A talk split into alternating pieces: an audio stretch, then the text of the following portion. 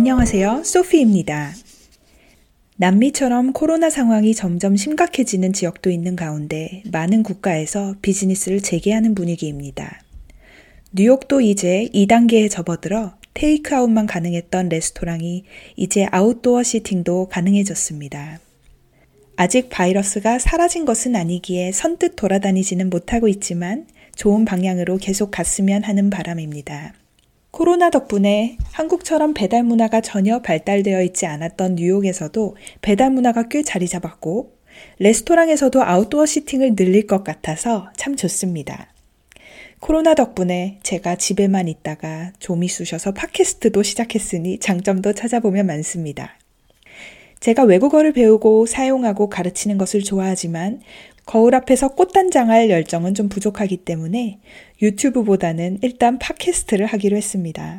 한국어로 시작을 했고, 이제 외국어로도 글 쓰는 연습과 말하기 연습을 지속하기 위해서 영어, 불어, 스페인어 채널을 열어야 되겠다고 결심을 했어요. 제가 그 이야기를 한 순간부터 저희 엄마는 영어 불어 채널은 언제 나와? 하고 매일 물으셨습니다.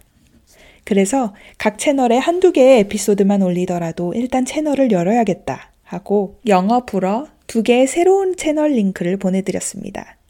그날 밤부터 새로운 요청이 들어왔습니다. 스페인어는 언제 나와? 그래서 어젯밤에 또 채널을 하나 열었습니다.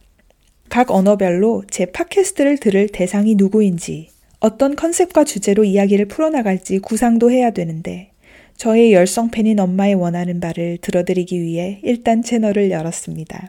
영어나 불어 정도로 편하지는 않은 스페인어 채널을 쉽게 열 수 있었던 건 코스타리카에 사는 친구가 감수를 도와주기로 약속했기 때문입니다. 얼마나 감사한 일인지 모릅니다. 제가 예전에 인용했던 책 제목처럼 지금 시작하고 나중에 완벽해지면 되겠죠 뭐. 완벽까지는 아니더라도 좋은 방향으로 갈 거라 믿습니다. 어제도 산책을 하며 엄마랑 통화를 했습니다.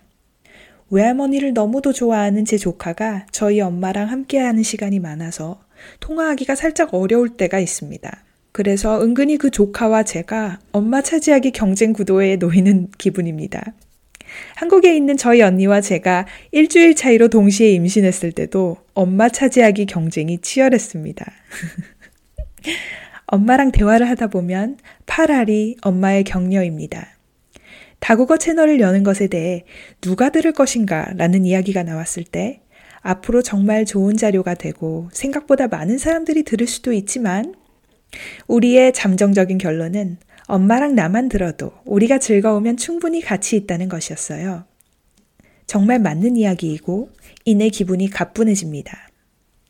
제가 태어나서 의식이 있었던 순간부터 지금까지 엄마는 저랑 누구를 비교해 본 적도 없고 제가 무얼 하던 항상 지지해주며 격려해 주셨습니다. 본인이 대학 졸업식과 동시에 결혼을 하셔서 직장을 가지고 꿈을 펼치기에는 좀 아쉬움이 있었다며 최대한 늦게 결혼하고 엄마랑 오래오래 같이 살자고 하신 분이기도 합니다. 자존감 있는 아이로 키우고 싶으신 분은 저희 엄마한테 물어보시면 딱 좋을 듯 합니다. 아무것도 내세울 것이 없는 상황에서도 근거 있는 자신감이 샘솟도록 그 발판을 마련해 주신 엄마한테 참 감사하다. 라고 생각을 하고 있는 찰나 방금 전에 저희 가족 단톡방에서 남동생이 본인의 플룻 연주를 올렸습니다. 피리 보는 소년 녹슬지 않았네.